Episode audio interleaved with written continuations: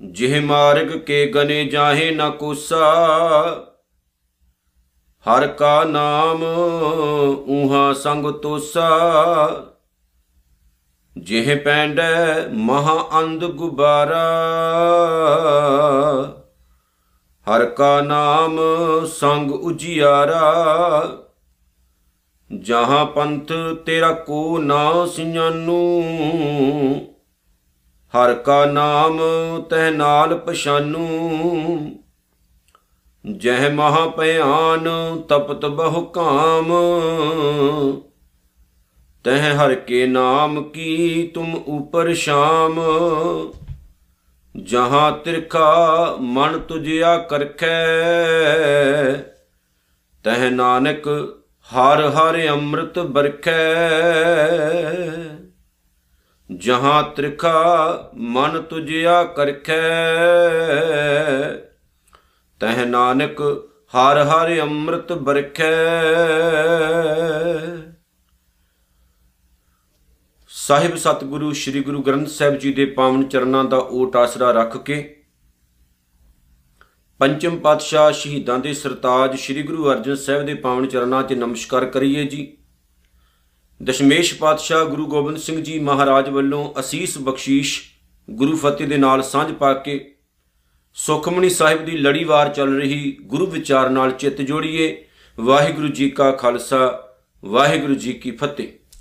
ਅੱਜ ਦੂਸਰੀ ਅਸ਼ਟਪਦੀ ਦੀ ਚੌਥੀ ਪੌੜੀ ਦੇ ਵਿੱਚ ਧੰਨ ਗੁਰੂ ਅਰਜਨ ਸਾਹਿਬ ਸੱਚੇ ਪਾਤਸ਼ਾਹ ਜੀ ਨੇ ਇੱਕ ਐਸਾ ਸੱਚ ਸਾਡੇ ਸਾਹਮਣੇ ਬਿਆਨ ਕੀਤਾ ਹੈ, ਜਿਸ ਸੱਚ ਨੂੰ ਅਸੀਂ ਰੋਜ਼ਾਨਾ ਦੇਖਦੇ ਹਾਂ, ਉਹਦੇ ਵਿੱਚੋਂ ਦੀ ਗੁਜ਼ਰ ਵੀ ਰਹੇ ਹਾਂ, ਪਰ ਸਹੀ ਮਾਇਨੇ ਦੇ ਵਿੱਚ ਵੇਖਿਆ ਜਾਏ ਤਾਂ ਅਸੀਂ ਉਹਦੇ ਤੋਂ ਬਹੁਤ ਜ਼ਿਆਦਾ ਅਣਜਾਣ ਦੁਨੀਆ ਵਿੱਚ ਬਹੁਤ ਸਾਰੀਆਂ ਐਸੀਆਂ ਗੱਲਾਂ ਹੁੰਦੀਆਂ ਨੇ, ਜਿਨ੍ਹਾਂ ਨੂੰ ਅਸੀਂ ਦੇਖ ਕੇ ਅਣਗੌਲਿਆ ਕਰਦੇ ਹਾਂ, ਜਾਂ ਦੇਖ ਕੇ ਅਣਡਿੱਠ ਵੀ ਕਰ ਜਾਂਦੇ ਹਾਂ ਕਈ ਵਾਰ। ਜਿਵੇਂ ਸਾਡੀ ਆ ਜ਼ਿੰਦਗੀ ਹੈ, ਜ਼ਿੰਦਗੀ ਦਾ ਜਿਹੜਾ ਟਾਈਮ ਹੈ, ਸਾਨੂੰ ਨਹੀਂ ਪਤਾ ਕਿ ਅਸੀਂ ਜਦੋਂ ਤੋਂ ਪੈਦਾ ਹੋਏ ਆ ਉਦੋਂ ਤੋਂ ਲੈ ਕੇ ਤੇ ਕਦੋਂ ਤੱਕ ਹੋਰ ਜਿਉਣਾ ਹੈ? ਸਾਡੇ ਕੋਲ ਹੋਰ ਕਿੰਨੇ ਸਾਲ ਮੌਜੂਦ ਨੇ? ਸਾਡੇ ਕੋਲ ਕਿੰਨੇ ਸਵਾਸ ਮੌਜੂਦ ਨੇ? ਸਾਡੇ ਕੋਲ ਕਿੰਨਾ ਟਾਈਮ ਹੋਰ ਮੌਜੂਦ ਹੈ? ਤੇ ਉਸ ਟਾਈਮ ਦੇ ਵਿੱਚ ਪਤਾ ਨਹੀਂ ਅਸੀਂ ਕੀ ਕੀ ਕਰਨਾ ਹੈ ਤੇ ਕੀ ਕੀ ਨਹੀਂ ਕਰਨਾ ਜਾਂ ਸਾਥੋਂ ਕੀ ਕੁਝ ਹੋਰ ਹੋਣਾ ਹੈ, ਇਹ ਸਾਨੂੰ ਨਹੀਂ ਪਤਾ ਹੁੰਦਾ। ਕੁਝ ਚੀਜ਼ਾਂ ਐਸੀਆਂ ਨੇ ਜਿਹੜੀਆਂ ਕਰਤਾਰ ਅਕਾਲ ਪੁਰਖ ਵਾਹਿਗੁਰੂ ਦੇ ਆਪਣੇ ਹੱਥ ਵਿੱਚ ਨੇ, ਉਹਨਾਂ ਦੇ ਉੱਤੇ ਇਨਸਾਨ ਦਾ ਕੋਈ ਕੰਟਰੋਲ ਨਹੀਂ ਹੁੰਦਾ। ਪਰ ਇਹਦੇ ਬਾਵਜੂਦ ਵੀ ਇਨਸਾਨ ਰਾਤ ਦਿਨ ਸਟਰਗਲ ਕਰਦਾ ਹੈ, ਮਿਹਨਤ ਕਰਦਾ ਹੈ ਕਿ ਮੇਰੀ ਜ਼ਿੰਦਗੀ ਅਜੇ ਬਹੁਤ ਜ਼ਿਆਦਾ ਪਈ ਹੈ ਤੇ ਮੈਂ ਉਸ ਜਿਹੜੀ ਲੰਮੀ ਜ਼ਿੰਦਗੀ ਹੈ ਉਹਦੇ ਵਿੱਚ ਆ ਆ ਕਰਨਾ ਹੈ। ਇਨਸਾਨ ਨੇ ਇੱਕ ਸਕੇਜੂਲ ਤਿਆਰ ਕੀਤਾ ਹੋਇਆ ਹੈ ਤੇ ਉਸ ਸਕੇਜੂਲ ਦੇ ਮੁਤਾਬਕ ਇਨਸਾਨ ਉੱਠਦਾ ਬੈਂਦਾ ਤੇ ਆਪਣੇ ਕੰਮ ਕਰ ਕਰਦਾ ਹੈ। ਪਰ ਜੇ ਵੇਖਿਆ ਜਾਵੇ ਤਾਂ ਇਨਸਾਨ ਦੀ ਜ਼ਿੰਦਗੀ ਦਾ ਕੋਈ ਪਤਾ ਵੀ ਨਹੀਂ ਹੈ। ਹਮ ਆਦਮੀ ਹਾਂ, ਇੱਕ ਦਮੀ, ਮੋਹਰਤ ਮੋਹਤ ਨਾ ਜਾਣਾ। ਸਹੀ ਤਰ੍ਹਾਂ ਵੇਖਿਆ ਜਾਏ ਤੇ ਅਸੀਂ ਇੱਕ ਦਮ ਦੇ ਬੰਦੇ ਆ ਜੇ ਦਮ ਆ ਗਿਆ, ਸਾਹ ਆ ਗਿਆ ਤਾਂ ਇਨਸਾਨ ਆ, ਜੇ ਦਮ ਸਾਹ ਨਹੀਂ ਆਇਆ ਤਾਂ ਮਿੱਟੀ ਦੀ ਢੇਰੀਆਂ ਆਪਾਂ। ਜੇ ਸਿਰ ਰਚ ਰਚ ਬੰਦ ਤਪਾਗ, ਸੋ ਸਿਰ ਚੁੰਚ ਸਵਾਰੇ ਕਾਗ, ਇਸ ਤਨ ਧਨ ਕੋ ਕਿਆ ਗਰਬਈਆ RAM ਨਾਮ ਕਾਹੇ ਨਾ ਦਰੜਈਆ। ਜੇ ਸਮੇਂ ਦੀ ਗੱਲ ਕੀਤੀ ਜਾਵੇ ਤੇ ਪਤਾ ਕੋਈ ਨਹੀਂ ਹੈ ਵੀ ਕਦੋਂ ਮੌਤ ਨੇ ਆ ਕੇ ਬੰਦੇ ਦਾ ਦਰਵਾਜ਼ਾ ਖੜਕਾ ਦੇਣਾ ਤੇ ਇਨਸਾਨ ਨੂੰ ਕਹਿਣਾ ਵੀ ਚੱਲ ਬੰਦਿਆ ਮੇਰੇ ਨਾਲ ਤੁਰ। ਫਿਰ ਵੀ ਅਸੀਂ ਬਹੁਤ ਜ਼ਿਆਦਾ ਕੁਝ ਸੋਚ ਕੇ ਚੱਲਦੇ ਹਾਂ ਆਉਣ ਵਾਲੇ ਸਮੇਂ ਲਈ। ਇੱਕ ਵਾਰ ਧੰਨ ਗੁਰੂ ਅਮਰਦਾਸ ਸਾਹਿਬ ਸੱਚੇ ਪਾਤਸ਼ਾਹ ਨੂੰ ਕੁਝ ਸਿੱਖਾਂ ਨੇ ਸਵਾਲ ਕੀਤਾ ਸੀ ਵੀ ਸੱਚੇ ਪਾਤਸ਼ਾਹ ਜਦੋਂ ਅਸੀਂ ਰਾਤ ਨੂੰ ਲੰਗਰ ਤਿਆਰ ਕਰਦੇ ਹਾਂ, ਤੇ ਤੁਸੀਂ ਵਿਸ਼ੇਸ਼ ਤੌਰ ਤੇ ਹੁਕਮ ਕੀਤਾ ਹੈ ਕਿ ਲੰਗਰ ਤਿਆਰ ਕਰਨ ਤੋਂ ਬਾਅਦ ਭਾਂਡੇ ਸਾਰੇ ਸਾਫ਼ ਕਰਕੇ ਮੂੰਹ ਤੇ ਮਾਰ ਦਿਆ ਕਰੋ। ਇਹਦੇ ਪਿੱਛੇ ਕਾਰਨ ਕੀ ਹੈ? ਤੇ ਧੰਨ ਗੁਰੂ ਅਮਰਦਾਸ ਮਹਾਰਾਜ ਸੱਚੇ ਪਾਤਸ਼ਾਹ ਨੇ ਕਿਹਾ ਵੀ ਅੱਜ ਦਾ ਦਿਨ ਤਾਂ ਅਸੀਂ ਖਾ ਪੀ ਲਿਆ ਕੱਲ ਦਾ ਪਤਾ ਨਹੀਂ ਚੜਨਾ ਕਿ ਨਹੀਂ ਚੜਨਾ ਕੋਈ ਪਤਾ ਨਹੀਂ ਹੈ। ਪਰ ਜਿਹੜਾ ਕੱਲ ਨੂੰ ਪਤਾ ਨਹੀਂ ਆਉਣਾ ਕਿ ਨਹੀਂ ਆਉਣਾ, ਉਹਦੇ ਵਾਸਤੇ ਟੈਨਸ਼ਨ ਤੇ ਚਿੰਤਾ ਵਿੱਚ ਕਿਉਂ ਗੁਜ਼ਰਿਆ ਜਾਏ? ਪਰ ਇਹ ਸੱਚ ਹੈ। ਚਿੰਤਾ ਆ ਜਾਂਦੀ ਹੈ, ਟੈਨਸ਼ਨ ਆ ਜਾਂਦੀ ਹੈ, ਪ੍ਰੋਬਲਮ ਖੜੀ ਹੋ ਜਾਂਦੀ ਹੈ, ਕਿਉਂਕਿ ਅਸੀਂ ਜਿਉਨੇ ਆ ਅੱਜ ਦੇ ਵਿੱਚ, ਲੇਕਿਨ ਅਸੀਂ 100 ਸਾਲ ਅਗਾਹ ਦੀ ਸੋਚ ਕੇ ਜਿਉਨੇ ਆ ਵੀ ਸਾਡੀ ਅਜੇ ਬੜੀ ਲੰਮੀ ਉਮਰ ਪਈ ਹੈ। ਪਤਾ ਇੱਕ ਮਿੰਟ ਦਾ ਵੀ ਨਹੀਂ ਹੈ। ਤਾਂ ਹੀ ਸਿਆਣੇ ਕਹਿੰਦੇ ਨੇ, ਸਿਕੰਦਰ ਵਰਗਾ ਬਾਦਸ਼ਾਹ, ਜਿਹਦਾ ਅਰਮਾਨ ਸੀ, ਮੈਂ ਪੂਰੀ ਜ਼ਿੰਦਗੀ ਦੇ ਵਿੱਚ ਦੁਨੀਆ ਜਿੱਤਣੀ ਹੈ। ਪਰ ਸਹੀ ਤਰ੍ਹਾਂ ਵੇਖੀਏ ਤੇ ਉਹ ਵਿਚਾਰਾ ਅਧ ਵਿਚਾਰੀ ਰਹਿ ਗਿਆ, ਮਰਿਆ ਵੀ ਕਿੱਥੇ? ਅਜੇ ਸਮੁੰਦਰ ਦੇ ਵਿੱਚ ਘਰ ਸੀ ਕਿ ਉੱਥੇ ਮੌਤ ਹੋ ਗਈ। ਤੇ ਮਰਨ ਤੋਂ ਪਹਿਲਾਂ ਉਹ ਹੁਕਮ ਇਹ ਜਾਰੀ ਕਰਕੇ ਗਿਆ ਕਿ ਮੇਰੇ ਹੱਥ ਮੇਰੀ ਅਰਥੀ ਤੋਂ ਬਾਹਰ ਕੱਢਿਓ। ਲੋਕਾਂ ਨੇ ਕਿਹਾ ਵੀ ਕਿਉਂ? ਉਹ ਕਹਿੰਦਾ ਲੋਕਾਂ ਨੂੰ ਪਤਾ ਲੱਗਣਾ ਚਾਹੀਦਾ ਹੈ ਵੀ ਇੰਨਾ ਵੱਡਾ ਬਾਦਸ਼ਾਹ ਸਿਕੰਦਰ ਜੇ ਦੁਨੀਆ ਤੋਂ ਖਾਲੀ ਹੱਥ ਜਾ ਰਿਹਾ ਹੈ ਤੇ ਲੈ ਕੇ ਕਦੇ ਕੋਈ ਨਹੀਂ ਜਾਂਦਾ। ਜਿਹੇ ਮਾਰਗ ਕੇ ਗਨੇ ਜਾਹੇ ਨਾ ਕੋਸਾ, ਅੱਜ ਦੀ ਅਸ਼ਟਪਦੀ ਦੀ ਚੌਥੀ ਪੌੜੀ। ਇਹ ਦੂਸਰੀ ਅਸ਼ਟਪਦੀ ਦੀ ਚੌਥੀ ਪੌੜੀ ਹੈ, ਜਿਹੇ ਮਾਰਗ ਕੇ ਜਿਸ ਰਸਤੇ ਦੇ। ਗਣੇ ਜਾਹੇ ਨਾ ਗਣੇ ਭਾਵ ਗਿਣਤੀ, ਜਾਹੇ ਨਾ ਕੋਸਾ। ਕਹਿੰਦੇ ਜ਼ਿੰਦਗੀ ਦਾ ਜਿਹੜਾ ਰਸਤਾ ਜਿਹਦੇ ਉੱਤੇ ਅਸੀਂ ਤੁਰ ਰਹੇ ਹਾਂ, ਇਸ ਰਸਤੇ ਦੇ ਉੱਤੇ ਕਿੰਨੇ ਕੋ ਅਸੀਂ ਹੋਰ ਤੁਰਨਾ ਹੈ। ਕੋਸਾ ਦਾ ਮਤਲਬ ਹੁੰਦਾ ਕੋ ਮੀਲ, ਕਿਲੋਮੀਟਰ, ਕੁਝ ਵੀ ਕਹਿ ਸਕਦੇ ਹਾਂ। ਜ਼ਿੰਦਗੀ ਦੇ ਇਸ ਰਸਤੇ ਉੱਤੇ ਅਸੀਂ ਕਿੰਨੇ ਕੋ ਹੋਰ ਚੱਲਣਾ ਹੈ, ਕਿੰਨੇ ਮੀਲ ਹੋਰ ਚੱਲਣਾ ਹੈ, ਕਿੰਨੇ ਕਿਲੋਮੀਟਰ ਹੋਰ ਤੁਰਨਾ ਹੈ। ਕੋਈ ਪਤਾ ਨਹੀਂ ਹੈ। ਤੇ ਫਿਰ ਵੀ ਅਸੀਂ ਟੈਨਸ਼ਨ ਤੇ ਚਿੰਤਾ ਦੇ ਵਿੱਚ ਰਾਤ ਦਿਨ ਪਏ ਹੁੰਨੇ ਆ। ਜਿਹੇ ਮਾਰਗ ਕੇ ਗਨੇ ਜਾਹੇ ਨਾ ਕੋਸਾ, ਹਰ ਕਾ ਨਾਮ ਉਹਾਂ ਸੰਗ ਤੋਸਾ। ਅਸੀਂ ਸੋਚ ਕੇ ਇਹ ਚੱਲਦੇ ਆਂ ਵੀ ਸਾਡੀ ਅਜੇ ਬੜੀ ਲੰਮੀ ਜ਼ਿੰਦਗੀ ਪਈ ਹੈ ਅਸੀਂ ਆਹ ਕਰ ਲਈਏ, ਉਹ ਕਰ ਲਈਏ, ਉਹ ਕਰ ਲਈਏ। ਜਿਵੇਂ ਇੱਕ ਵਿਦਵਾਨ ਸੱਜਣ ਨੇ ਆਖਿਆ ਨਾ ਕੱਲ ਚੁੱਕੀ ਹੈ ਬੀਤ ਵਸ ਤੋਂ ਦੂਰ ਨਸਾਈ। ਭਲਕ ਅਜੇ ਹੈ ਦੂਰ ਨਹੀਂ ਵਿੱਚ ਹੱਥਾਂ ਆਈ। ਜੇ ਵੇਖਿਆ ਜਾਏ ਤਾਂ ਕੱਲ ਚੁੱਕੀ ਹੈ ਬੀਤ ਜਿਹੜਾ ਸਮਾਂ ਲੰਘ ਗਿਆ ਸਾਡਾ। ਅਸੀਂ ਜਿਉਨੇ ਕਦੇ ਵਿੱਚ ਭਲਾ? ਵਰਤਮਾਨ 'ਚ ਹਮੇਸ਼ਾ ਜਿਉਨੇ ਆ ਦੁਨੀਆ ਦਾ ਹਰ ਬੰਦਾ ਵਰਤਮਾਨ ਵਿੱਚ ਜਿਉਂਦਾ ਹੈ।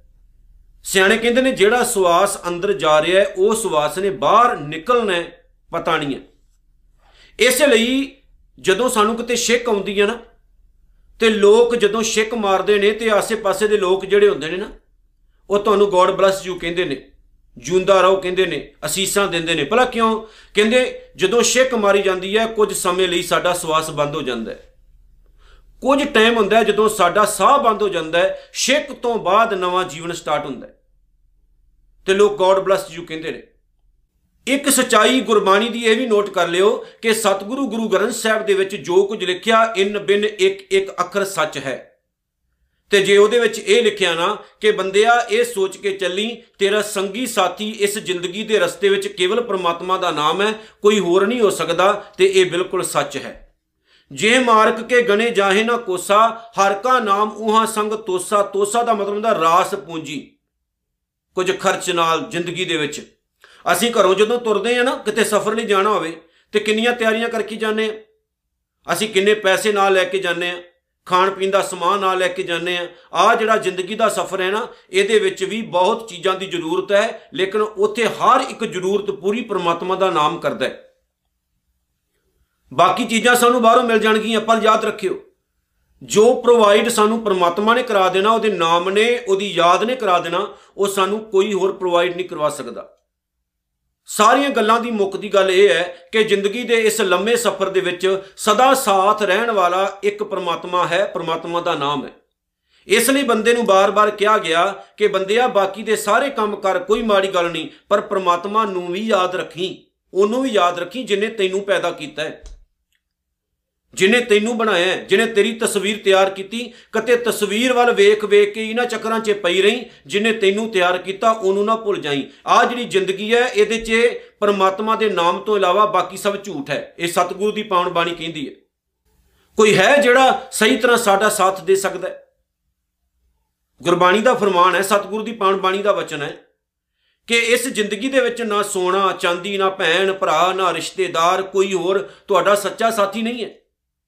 ਜੇਕਰ ਕੋਈ ਸੱਚਾ ਸਾਥੀ ਹੈ ਤੇ ਉਹ ਪ੍ਰਮਾਤਮਾ ਹੈ, ਜਿਹੜਾ ਹਰ ਇੱਕ ਜਗ੍ਹਾ ਤੇ ਤੇਰਾ ਸਹਾਈ ਹੋਵੇਗਾ, ਹਰ ਇੱਕ ਜਗ੍ਹਾ ਤੇ ਤੇਰੀ ਬਾਹ ਪਕੜਨ ਨੂੰ ਤਿਆਰ ਹੋਵੇਗਾ।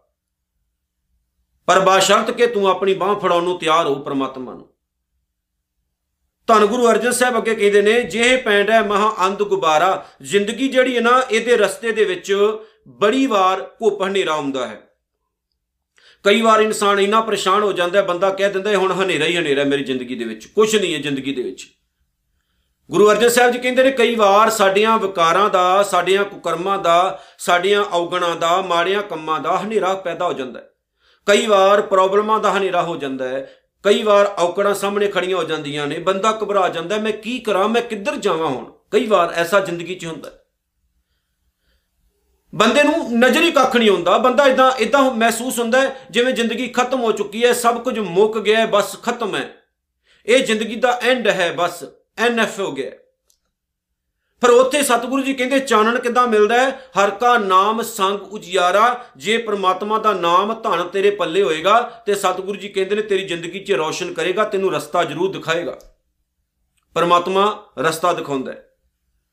ਬੜੀਆਂ ਵੱਡੀਆਂ ਵੱਡੀਆਂ ਮੁਸ਼ਕਲਾਂ ਦੇ ਵਿੱਚੋਂ ਇਨਸਾਨ ਨੂੰ ਲੰਘਣਾ ਪੈਂਦਾ ਹੈ ਪਰ ਇਨਸਾਨ ਇਕੱਲਿਆਂ ਨਹੀਂ ਲੰਘ ਸਕਦਾ ਉੱਥੇ ਪ੍ਰਮਾਤਮਾ ਸਾਥ ਦਿੰਦਾ ਹੈ। ਮੈਂ ਭਾਈ ਰਣਧੀਰ ਸਿੰਘ ਦੀ ਇੱਕ ਗੱਲ ਹਮੇਸ਼ਾ ਅਰਜ਼ ਕਰਿਆ ਕਰਦਾ ਕਿ ਜਦੋਂ ਉਹਨਾਂ ਨੂੰ ਜੇਲ੍ਹ ਹੋਈ ਸੀ ਤੇ ਇੱਕ ਅ, ਬਹੁਤ ਵੱਡਾ ਅਫਸਰ ਉਹਨਾਂ ਨੂੰ ਮਿਲਣ ਵਾਸਤੇ ਆਇਆ। ਉਹਨੇ ਸਵਾਲ ਕੀਤਾ ਕਿ ਇੰਨਾ ਲੰਮਾ ਟਾਈਮ ਇੱਕ ਕਾਲ ਕੋਠਰੀ 'ਚ ਕੱਢਣਾ ਬਹੁਤ ਔਖਾ ਹੈ ਤੁਸੀਂ ਕਿਦਾਂ ਕੱਢਦੇ ਹੋ? ਤੇ ਜੇਲ੍ਹ ਚਿੱਠੀਆਂ ਪੁਸਤਕ ਵਿੱਚ ਉਹਨਾਂ ਨੇ ਲਿਖਿਆ ਹੈ ਕਿ ਮੈਂ ਇਕੱਲਾ ਨਹੀਂ ਰਹਿੰਦਾ ਗੁਰ ਮੇਰੇ ਸੰਗ ਸਦਾ ਹੈ ਨਾਲੇ ਮੇਰਾ ਸਤਿਗੁਰੂ ਮੇਰੇ ਨਾਲ ਰਹਿੰਦਾ ਹੈ। ਇਕੱਲਾਪਨ ਇਨਸਾਨ ਨੂੰ ਮਾਰ ਦਿੰਦਾ ਹੈ, ਇਕੱਲਿਆਂ ਕੋਈ ਨਹੀਂ ਰਹਿ ਸਕਦਾ। ਪਰ ਜਦੋਂ ਕੋਈ ਨਾਲ ਹੋਵੇ ਤਾਂ ਫਿਰ ਜ਼ਿੰਦਗੀ ਸੌਖੀ ਕੱਟ ਜਾਂਦੀ ਹੈ ਤੇ ਨਾਲ ਜਦੋਂ ਦੁਨੀਆਦਾਰੀ ਨਾਲ ਨਾ ਹੋਵੇ, ਉਦੋਂ ਨਾਲ ਕੌਣ ਹੈ? ਪਰਮਾਤਮਾ। ਵਾਹਿਗੁਰੂ, ਤੇਰਾ ਸਦਾ ਸੰਗੀ ਹੈ, ਤੇਰੇ ਨਾਲ ਹੋਵੇਗਾ। ਕਿਉਂਕਿ ਸੱਚਾ ਦੋਸਤ ਵੇਖਿਆ ਜਾਏ ਤੇ ਉਹੀ ਹੈ, ਸੱਜਣ ਸੱਚਾ ਪਾਤਸ਼ਾਹ, ਸਿਰ ਸ਼ਾਹਾਂ ਦਾ ਸ਼ਾਹ ਜਿਸ ਪਾਸ ਬੈਠਿਆਂ ਸੋਈ ਹੈ, ਸਭਨਾ ਦਾ ਵੇਸਾ। ਸਭ ਤੋਂ ਵੱਡਾ ਦੋਸਤ ਤਾਂ ਪ੍ਰਮਾਤਮਾ ਹੀ ਹੈ, ਬਾਕੀ ਦੁਨੀਆਦਾਰੀ ਤਾਂ ਤੁਸੀਂ ਵੇਖ ਹੀ ਚੁੱਕੇ ਹੋ। ਇੱਥੇ ਬੜੇ ਬੜੇ ਵੱਡੇ ਸੱਜਣ, ਮਿੱਤਰ, ਦੋਸਤ, ਰਿਸ਼ਤੇਦਾਰ ਆਉਂਦੇ ਨੇ, ਸ਼ਰੀਆਂ ਕਦੋਂ ਮਾਰ ਜਾਂਦੇ ਨੇ ਤੁਹਾਨੂੰ ਪਤਾ ਵੀ ਨਹੀਂ ਲੱਗਦਾ। ਕਦੋਂ ਜ਼ਿੰਦਗੀ ਵਿੱਚ ਝਕਾਨੀਆਂ ਦੇ ਕੇ ਸਭ ਕੁਝ ਲੁੱਟ-ਪੁੱਟ ਜਾਂਦੇ ਨੇ, ਕੁਝ ਪਤਾ ਨਹੀਂ ਲੱਗਦਾ। ਸਾਡੇ ਘਰਾਂ ਦੇ ਵਿੱਚ ਰਾਤ ਦਿਨ ਆਹੀ ਕੁਝ ਹੁੰਦਾ ਹੈ ਨਾ। ਜਦੋਂ ਜ਼ਰੂਰਤ ਹੁੰਦੀ ਹੈ, ਬਹੁਤ ਸਾਰੇ ਲੋਕ ਤੁਹਾਡੇ ਸਾਹਮਣੇ ਹੱਥ ਜੋੜ ਕੇ ਖੜੇ ਹੋ ਜਾਂਦੇ ਨੇ। ਜਦੋਂ ਤੁਹਾਨੂੰ ਜ਼ਰੂਰਤ ਹੁੰਦੀ ਹੈ, ਲੋਕ ਤੁਹਾਡੇ ਵੱਲ ਪਿਛਵਾੜਾ ਕਰ ਲੈਂਦੇ ਆ ਕਿਉਂ ਭਲਾ ਪਿੱਠ ਕਰ ਲੈਂਦੇ?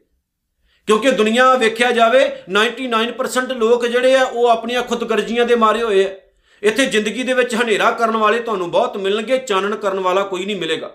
ਚਾਨਣ ਇੱਕੋ ਹੀ ਚੀਜ਼ ਕਰਦੀ ਹੈ, ਪ੍ਰਮਾਤਮਾ ਦੀ ਯਾਦ, ਰੱਬ ਦੀ ਯਾਦ, ਪ੍ਰਮਾਤਮਾ ਦੀ ਹੋਂਦ। ਉਹਨੂੰ ਸਵੀਕਾਰ ਕਰਨਾ, ਨਹੀਂ ਕਰਨਾ, ਇਹ ਤੁਹਾਡੇ ਆਪਣੇ ਹੱਥ ਵਿੱਚ ਹੈ। ਅਸੀਂ ਕਿਉਂ ਛੋਟੀ ਛੋਟੀ ਗੱਲ ਦੇ ਉੱਤੇ ਹੱਥ ਜੋੜ ਕੇ ਖੜੇ ਹੋ ਜਾਂਦੇ ਆ ਪ੍ਰਮਾਤਮਾ ਤੂੰ ਕਿਰਪਾ ਕਰੀ। ਕਿਉਂ ਭਲਾ? ਕੋਈ ਵੀ ਜ਼ਿੰਦਗੀ 'ਚ ਦੁੱਖ ਆਵੇ ਹੱਥ ਸਾਡੇ ਹੱਥ ਕਿਉਂ ਤਾਂ ਨੂੰ ਜੁੜ ਜਾਂਦੇ ਨੇ? ਤੂੰ ਕਿਰਪਾ ਕਰੀ ਤੂੰ ਰਹਿਮਤ ਕਰੀ ਕਿਉਂਕਿ ਸਾਨੂੰ ਇੱਕ ਭਰੋਸਾ ਹੁੰਦਾ ਹੈ। ਤੇਰੇ ਭਰੋਸਾ ਹੈ ਪਿਆਰੇ ਮੈਂ ਲਾਡ ਲੜਾਇਆ। ਤੋਰੇ ਭਰੋਸਾ ਹੈ। ਮਗਹਰ ਬਸਿਓ ਮੇਰੇ ਤਨ ਕੀ ਤਪਤ ਬੁਝਾਈ। ਪਹਿਲੇ ਮ- ਦਰਸ਼ਨ ਮਗਹਰ ਪਾਇਓ ਫੁਨ ਕਾਂਸ਼ੀ ਬਸੇ ਆਈ। ਕਹਿੰਦੇ ਹੁੰਦੇ ਸੀ ਨਾ ਬਾਬਾ ਕਬੀਰ ਸਾਹਿਬ ਨੇ ਕਿਹਾ ਵੀ ਕਾਂਸ਼ੀ ਨੂੰ ਕਹਿੰਦੇ ਸ਼ਿਵਜੀ ਦਾ ਵਰਦਾਨ ਪ੍ਰਾਪਤ ਹੈ। ਮਗਰ ਜਿਹੜਾ ਹੈ, ਉਹ ਉੱਥੇ ਮਰਨ ਵਾਲਾ ਬੰਦਾ ਨਰਕਾਂ 'ਚ ਪੈਂਦਾ ਹੈ। ਜਾਂ ਕਿਸੇ ਜਾਨਵਰ ਦੀ ਜੋਨੀ 'ਚ ਪੈ ਜਾਂਦਾ ਹੈ। ਤੇ ਬਾਬਾ ਕਬੀਰ ਸਾਹਿਬ ਜੀ ਕਹਿੰਦੇ, ਮੈਂ ਐਸੇ ਵਹਿਮ 'ਚ ਨਹੀਂ ਪੈਂਦਾ ਹਾਂ। ਸਹੀ ਮਾਇਨੇ 'ਚ ਵੇਖਿਆ ਜਾਏ ਜੇ ਰੱਬ ਉੱਤੇ ਭਰੋਸਾ ਹੋਵੇ, ਜਗ੍ਹਾ ਕੋਈ ਵੀ ਮਾੜੀ ਨਹੀਂ ਹੁੰਦੀ। ਜੇ ਪ੍ਰਮਾਤਮਾ ਤੇ ਭਰੋਸਾ ਕਰਕੇ ਬਹਿ ਜਾਓ, ਭਾਵੇਂ ਸ਼ਮਸ਼ਾਨ ਘਾਟ 'ਚ ਬਹਿ ਜਾਓ, ਜਗ੍ਹਾ ਉਹ ਵੀ ਮਾੜੀ ਨਹੀਂ ਹੈ। ਪਰ ਸਹੀ ਤਰ੍ਹਾਂ ਵੇਖਿਆ ਜਾਵੇ ਤੇ ਸਾਡੇ ਵਹਿਮਾਂ ਨੇ ਸਾਨੂੰ ਮਾਰ ਲਿਆ ਹੈ। ਅਸੀਂ ਵਹਿਮਾਂ ਵਿੱਚ ਪਏ ਹੋਏ ਹਾਂ। ਜਿੱਥੇ ਮੁਰਦੇ ਦਫਨਾਏ ਜਾਂਦੇ, ਜਗ੍ਹਾ ਉਹ ਵੀ ਮਾੜੀ ਨਹੀਂ ਹੁੰਦੀ। ਯਾਦ ਰੱਖਿਓ।